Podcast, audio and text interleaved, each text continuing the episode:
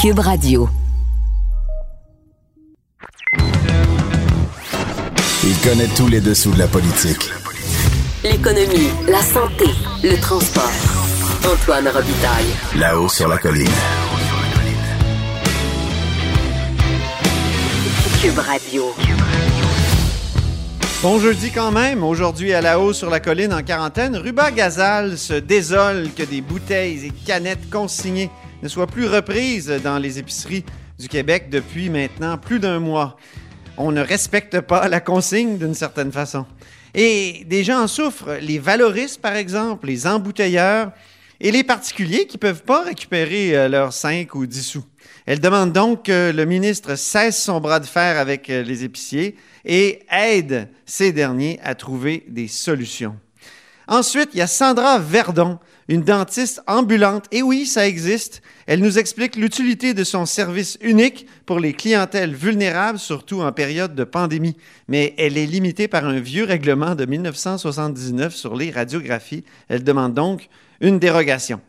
Mais d'abord, mais d'abord, il y a un compteur au bout du fil aujourd'hui.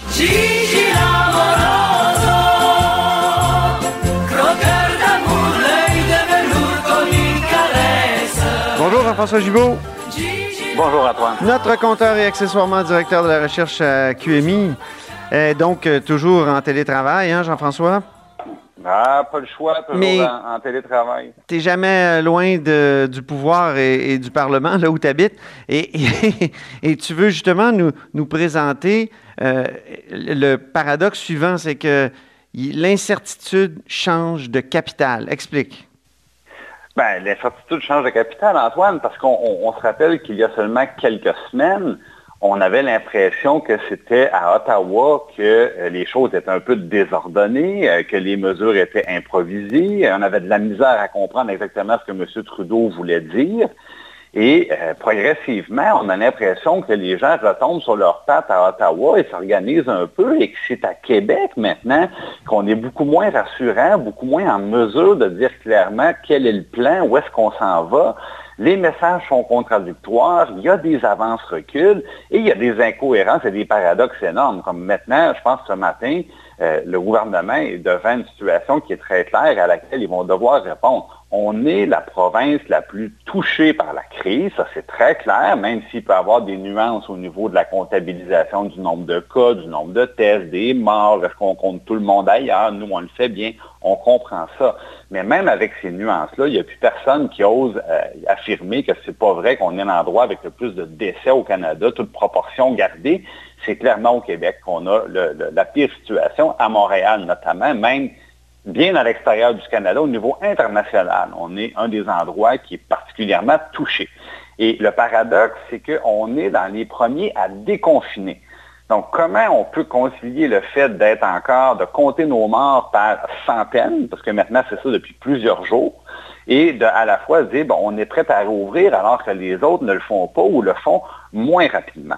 Alors, ça, c'est la grande question à laquelle le gouvernement va devoir, euh, va devoir réagir et expliquer quels sont les choix et qui décide devant ça. Parce que euh, quand on regarde le plan de rouverture économique, on en parlait, c'est un plan de rouverture des entreprises. Puis on est un peu sous l'impression qu'après ça... Oui, parce que je veux juste rappeler ce que tu disais. C'était pas pour les gens qu'on déconfinait, mais pour les entreprises d'abord et avant tout. Pour les entreprises d'abord et avant tout. Et on a l'impression que les écoles et garderies sont maintenant euh, progressivement réouvertes parce qu'il faut libérer la main-d'œuvre euh, du gardiennage.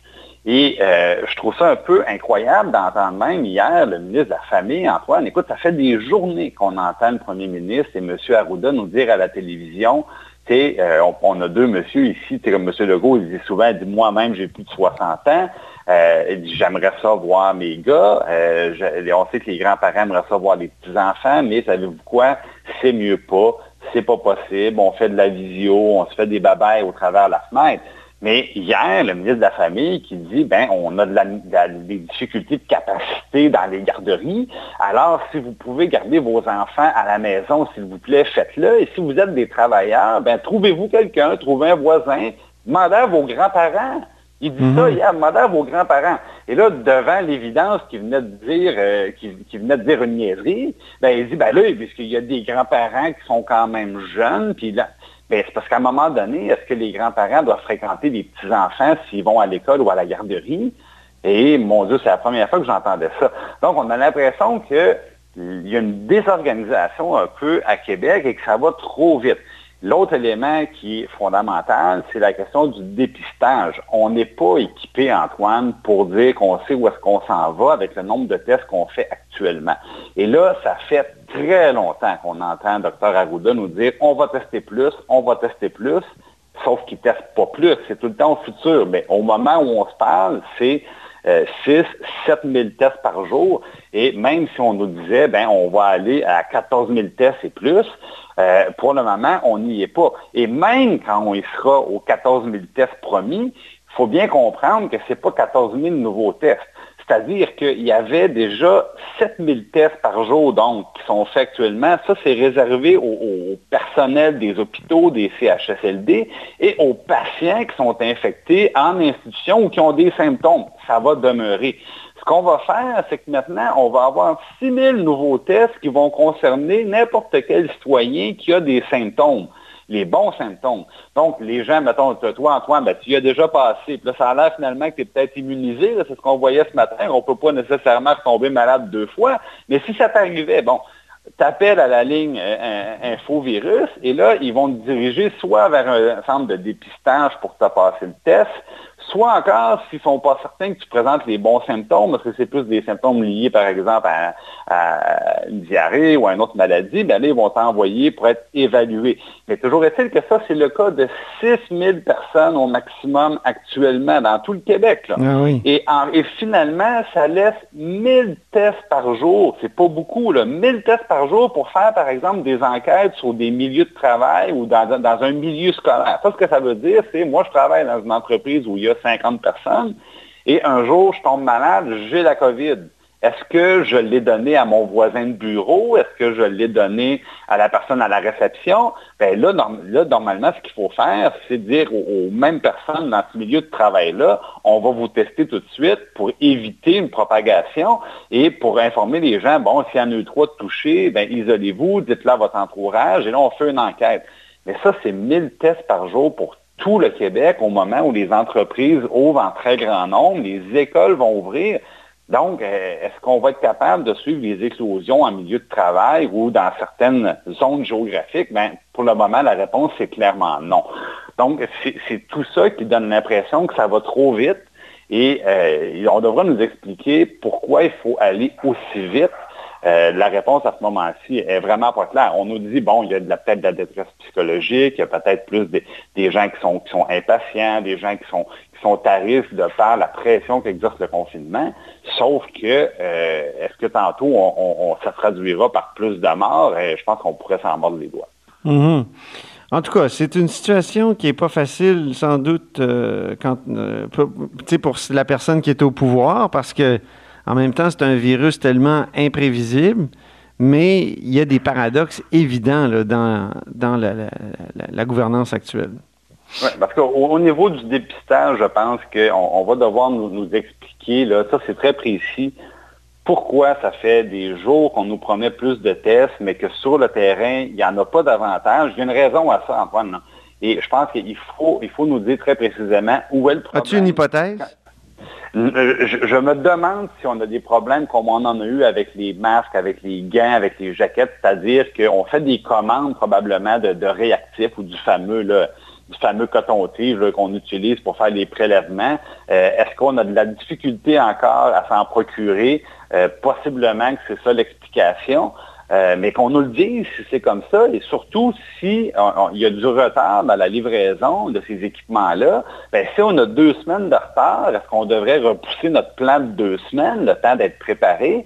Euh, ben, peut-être que la réponse, c'est oui. Et mais ils ont déjà repoussé là, des, ben, ils, ont, repoussé, du ben, déconfinement. je pense qu'ils pourraient continuer. Ils l'ont repoussé à Montréal, euh, c'est vrai. Euh, mais justement, c'est que tant qu'on n'aura pas la capacité de tester davantage, est-ce qu'une semaine, ça va être suffisant? Euh, c'est pas certain du tout, du hmm. tout. On l'a vu d'ailleurs ce matin qu'il y a une crainte vis-à-vis de Montréal qui semble être assez partagée dans, dans l'ensemble de la population. Oui. Alors, oui, les gens ont hâte d'aller dehors. Montréal fait peur au Québec. Oui, Montréal fait peur au Québec. Donc, les gens ont hâte de sortir, mais quand on leur demande entre la possibilité de prendre trop de risques et euh, celle de devoir euh, continuer à regarder par la fenêtre, ben, je pense qu'il y a beaucoup de gens qui disent ben, je, vais continuer à regarder par le châssis. Merci beaucoup, Jean-François Gibault. Merci. Notre compteur et accessoirement directeur de la recherche à QMI. Vous êtes à l'écoute de là-haut sur la colline. Là-haut sur la colline. Une entrée privilégiée dans le Parlement. Cube Radio. Au bout du fil, il y a Ruba Gazal, député de Mercier, porte-parole en matière d'environnement de Québec solidaire. Bonjour. Bonjour, Antoine. Et on va parler d'un sujet, euh, c'est notre sujet de prédilection, Ruba Gazal et moi, la, consigne, parce que on, est favorable à la consigne. Et puis, euh, c'est dommage, elle est affectée beaucoup. Elle aussi, elle a, attrapé le virus parce que j'ai jeté, Ruba, vous n'allez pas me croire, mais j'ai mis des choses au recyclage. Euh, des choses que j'aurais rapportées normalement à, la consigne, je veux dire euh, des canettes, des bouteilles. Euh, et, donc, est-ce qu'on est, pris avec cette, suspension-là pendant longtemps? Bien, en fait, la suspension, elle a commencé dès qu'il y a eu les mesures sanitaires d'urgence où les détaillants ont dit, ben là, avec toutes ces mesures-là, l'inquiétude de la propagation du virus, ben, on va arrêter de les reprendre. Mais Recyc Québec a tout de suite dit, ben, on invite tous les citoyens à garder ces contenants consignés, à les accumuler le temps que la consigne puisse reprendre puis que les détaillants les reprennent. Mais là, je vous comprends, ça fait quoi, six, sept semaines que ça dure, donc euh, je pense pas que vous avez un entrepôt pour garder toutes vos bouteilles, tous vos contenants. Donc, Ruba, il y avait vraiment plus de place, je vous le jure. non, oui, oui, c'est ça, c'est correct. Je vous, je vous pardonne, je vous pardonne, mais, là, là, le ministre qui l'a fait, euh, il y a des détaillants même dans mon comté où c'est beaucoup plus petit, hein, sur le plateau, les, les commerces, qui me, qui me disent, là, le gouvernement, il a envoyé aux associations de détaillants une lettre les sommant de reprendre la consigne, de trouver des solutions rapidement, puis de la reprendre. Et là, il y a comme un bras de fer qui s'engage les détaillants disent, ben non, vous nous, je veux dire, il y a tellement de mesures qu'on a mis en place, on ne veut pas que nos employés tombent malades, etc. Ils ont arrêté leurs gobbers. Euh, ils savent que les gens ont accumulé. Peut-être les gens comme vous les jettent, mais les, par exemple, les itinérants, eux, ils ont hâte que ça reprenne pour pouvoir se faire un peu d'argent avec ça. Moi, je vois toujours les sacs devant chez moi éventrés parce qu'il y a les valoristes hein, qui veulent reprendre ça, puis ils attendent ils en accumulent. Euh, et, là, le gouvernement veut que ça reprenne, sauf que les détaillants ne veulent pas. Je veux juste rappeler que ce problème-là, où les détaillants trouvent que c'est nuisible, ou ils trouvent que la consigne est une nuisance, ça date pas de la crise de la COVID. Ça ben, c'est ça, hein? Ça fait longtemps. Est-ce que la COVID a le dos large? Ah, oui. Dans ce cas-là, Ruba? Oui, oui, oui, pas mal. Moi, je veux dire, les épiciers, euh, on les aime, hein, c'est euh, les gens qui travaillent là, c'est nos anges gardiens, mais ça fait très, très longtemps que autres, ils veulent vendre des produits euh, qui sont dans des contenants consignés, mais ils n'aiment pas les reprendre. ça fait très longtemps que ça dure, et là, c'est sûr qu'avec la COVID, ben là, il y a le prétexte de, de cette contagion-là. C'est sûr que moi, ce que je propose au ministre, au lieu d'engager un bras de fer puis dire vous les reprenez, puis là, il y a, la chicane épognée là, mm-hmm. à cause de la consigne, ben, il faudrait que le ministre, avec la CNESST, avec la santé publique, avec Recyc Québec et les détaillants, tout ce beau monde devrait s'asseoir ensemble et se parler pour trouver des solutions alternatives. Parce mm-hmm. que c'est sûr, sur le plateau, c'est des petits commerçants qui ont euh, pignon sur rue, mais ailleurs, par exemple, il y a des détaillants, ils ont des grands stationnements. Il y a des solutions. Je veux dire, on est dans un euh, moment de notre vie où tout le monde, on s'adapte à, on se revire sur un dissous dans tout, tout, tout, le télétravail, etc. C'est sûr qu'avec la consigne, si on veut euh, reprendre ça, puis pas que tous ces contenants-là se retrouvent dans les déchets, hein, parce que c'est ça qu'on veut pas, ben il y a moyen de trouver des solutions alternatives. Peut-être les détaillants qui ont plus d'espace, de ramasser, de mettre leurs gobeuses à l'extérieur, si c'est possible, euh, de, dire aux gens, venir mettre, euh, je sais pas, d'avoir des conteneurs, etc. Il faut trouver des solutions au lieu de dire, ben nous, les détaillants, on n'en a jamais voulu. Avec la COVID, on en va encore moins. Peu importe, on s'en fout qu'est-ce qui va arriver avec ça, puis là que ça se retrouve dans les déchets. Ça, ça, ça se peut pas. Ça, ça marche pas. Comme on s'est adapté dans toutes sortes de domaines, il faut qu'on s'adapte là-dessus. Puis en plus, moi, j'arrête pas depuis presque le début euh, de, du confinement, là, que j'ai interpellé le ministre, parce qu'il y a des gens, contrairement aux détaillants, qui, eux, en veulent. Ils les veulent, et ça, ça s'appelle les valoristes. Mm-hmm. Je parlais des gens qui passent dans les rues, qui en ce moment, euh, ils sont mal pris. Je veux dire, euh, tout le monde, il y a, tout le monde, il y a beaucoup de gens qui ont perdu leur emploi, mais les gens qui étaient déjà vulnérables à l'époque, avant, la, avant la, COVID, ben, ils le sont encore plus. Il y a les itinérants ou les gens qui, sont très vulnérables dans des maisons de chambre. Eux sont en train de les accumuler, puis ils ont hâte de pouvoir les donner euh, et d'avoir un peu d'argent, de se faire un peu de sous. Et ça, il y a un organisme qui s'appelle les Valoristes. Il y en a un à Montréal, il y en a un à Québec. Et eux, par exemple, tout l'été, ils sont en dessous du pont Jacques-Cartier, puis ce qu'ils font, ils n'ont pas de gobeuse. Ils demandent aux gens de leur rapporter leurs sacs qu'ils ont accumulés. Ils les apportent, ils leur donnent l'argent. Puis les valoristes, là, en ce moment, ils n'ont pas assez d'argent. Ils ont toujours été regardés de haut par le gouvernement, alors que là, il y a un enjeu d'environnement, mais il y a aussi un enjeu de, euh, social, c'est-à-dire que ces gens vulnérables, ben, euh, qui peut-être écoutent moins les consignes du gouvernement, ben, les valoristes pourraient les, leur demander de rapporter leur sac et en plus de leur faire un peu d'éducation sur ben, le lavage de main, leur donner des purelles, leur mhm. donner peut-être des masques, etc. Donc, c'est aussi un enjeu de santé publique. J'ai interpellé le gouvernement, je sais que Québec leur donne un petit montant de rien du tout, la ville de Montréal aussi, puis ils peuvent ouvrir à peine un mois et demi, deux mois, alors qu'ils pourraient être ouverts là, là, là, en en Jacques Cartier, à Québec, la même chose, et rester jusqu'au mois d'octobre. Mais en ce moment, ils ne peuvent pas, puis rejoindre toute cette population qui, elle, veut les avoir. Donc, des solutions parfaites, là, moi, je dis au ministre, comme à tout le monde, on n'en a pas. Il faut s'adapter, puis il y a des solutions qui existent en ce moment, tout de suite, puis je l'invite très, très fortement à prendre contact avec les valoristes, à leur donner l'argent parce mm. qu'eux veulent les ramasser, puis nos comptants, ben, ils ne se retrouveront pas aux déchets. Oui. Euh, Mais sinon, on recule en arrière. Est-ce qu'il n'y a pas les embouteilleurs aussi qui ont besoin de bouteilles, qui commencent à manquer de bouteilles, les, les, brasseurs, par exemple? Exact. Eux poussent euh, pour le gouvernement parce qu'ils veulent, ils veulent avoir ces bouteilles-là.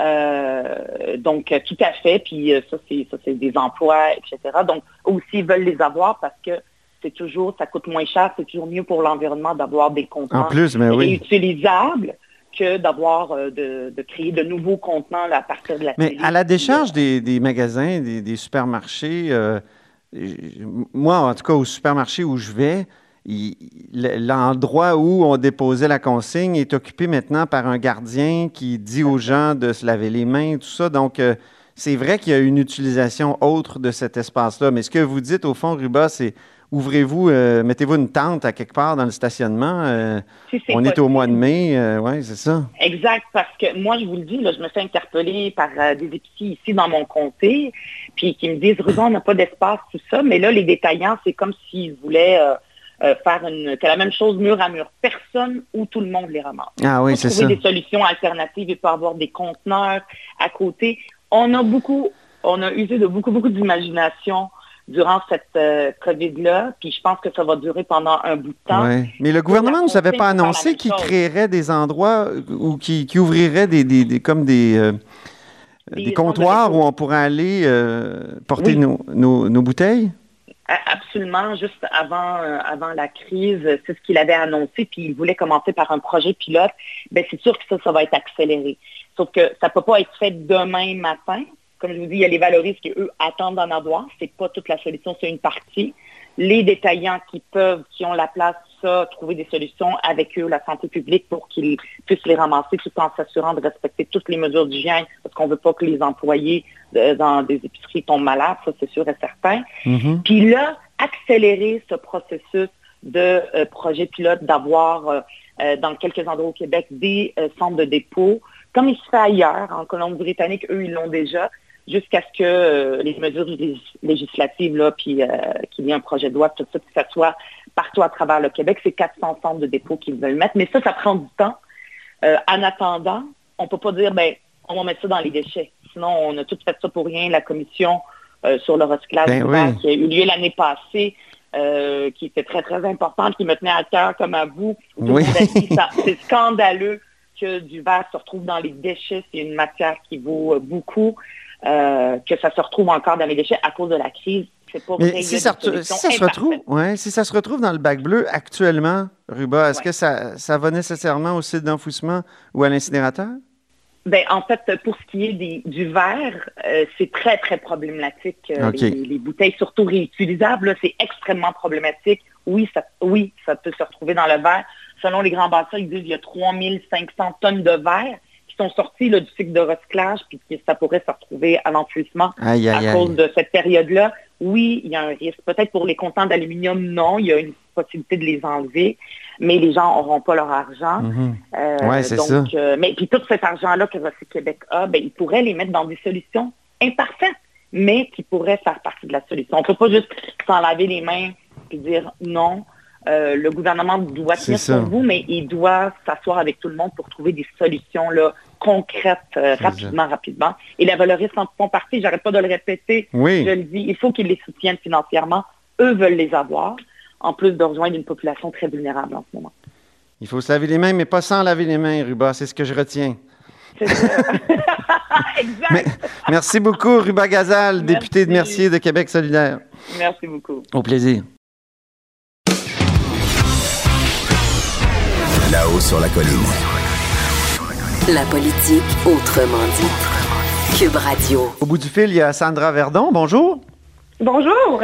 Sandra Verdon est dentiste. Euh, elle offre des soins dentaires ambulatoires hein, euh, grâce à une clinique mobile euh, spécialisée en soins à domicile. Euh, Expliquez-nous comment ça fonctionne d'abord. Ben, à vrai dire, euh, moi, mon unité mobile, là, c'est une unité qui est trans 100% là, euh, transportable. Donc, euh, avec mon camion, euh, je vais directement au domicile des patients et je m'installe là, dans le fond, que ce soit dans leur salon, dans leur garage, dans, dans leur chambre à coucher. Dans le fond, je transporte tout ça pour pouvoir offrir vraiment des soins dentaires, que ce soit d'urgence, curatifs ou, des soins de- de prévention directement au domicile des gens. OK. Est-ce que c'est possible en période de pandémie? Euh, effectivement, c'est possible en période de pandémie. Euh, à vrai dire, moi, j'ai vraiment tout l'équipement de protection là, pour pouvoir euh, aller offrir ces soins-là de façon sécuritaire. OK. Euh, donc, je suis vraiment très bien équipée. Et donc, oui, c'est possible. C'est autorisé actuellement? Effectivement, c'est autorisé. Euh, Parce que les soins dentaires, il me semble, c'est suspendu. Il n'y a, y a pas Ben, de. Les, les bureaux de dentistes sont fermés?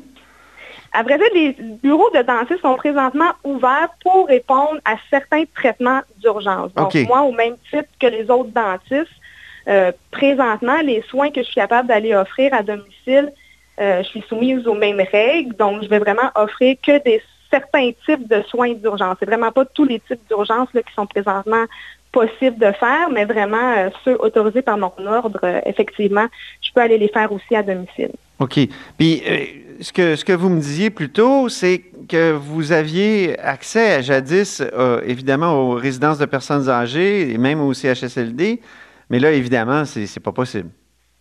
Euh, à vrai dire, c'est chaque résidence un peu ont leur petite réglementation. Ah bon? Euh, ah, oui, c'est donc c'est vraiment une gestion qui, qui que je fais avec chacune des résidences. S'il y a une éclosion à l'intérieur d'une résidence, c'est certain qu'à ce moment-là, je suis peut-être un peu moins autorisée à aller effectuer, des soins. Par contre, il y a certaines résidences au Québec qui sont chanceux, qui n'ont pas encore de cas euh, déclarés. Donc, à ce moment-là, là, j'ai établi des protocoles avec, euh, avec ces résidences-là pour pouvoir aller offrir mes soins là, 100% sécuritaires là, euh, avec aucun problème.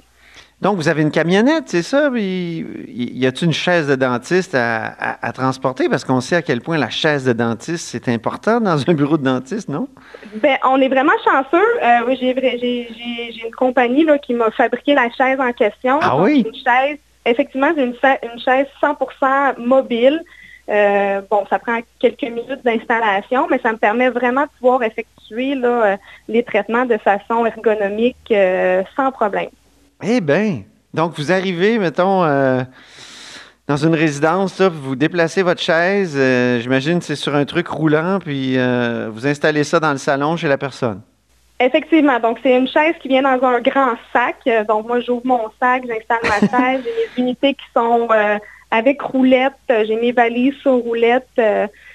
Puis, comme je vous dis, là, je suis capable d'offrir quand même un très grand éventail de soins à domicile. C'est certain que je suis limitée euh, pour certains traitements. Ben oui, Euh, c'est ça, parce que vous pouvez pas faire de rayon X, puis ça, c'est très important dans, dans le domaine euh, de la dentisterie.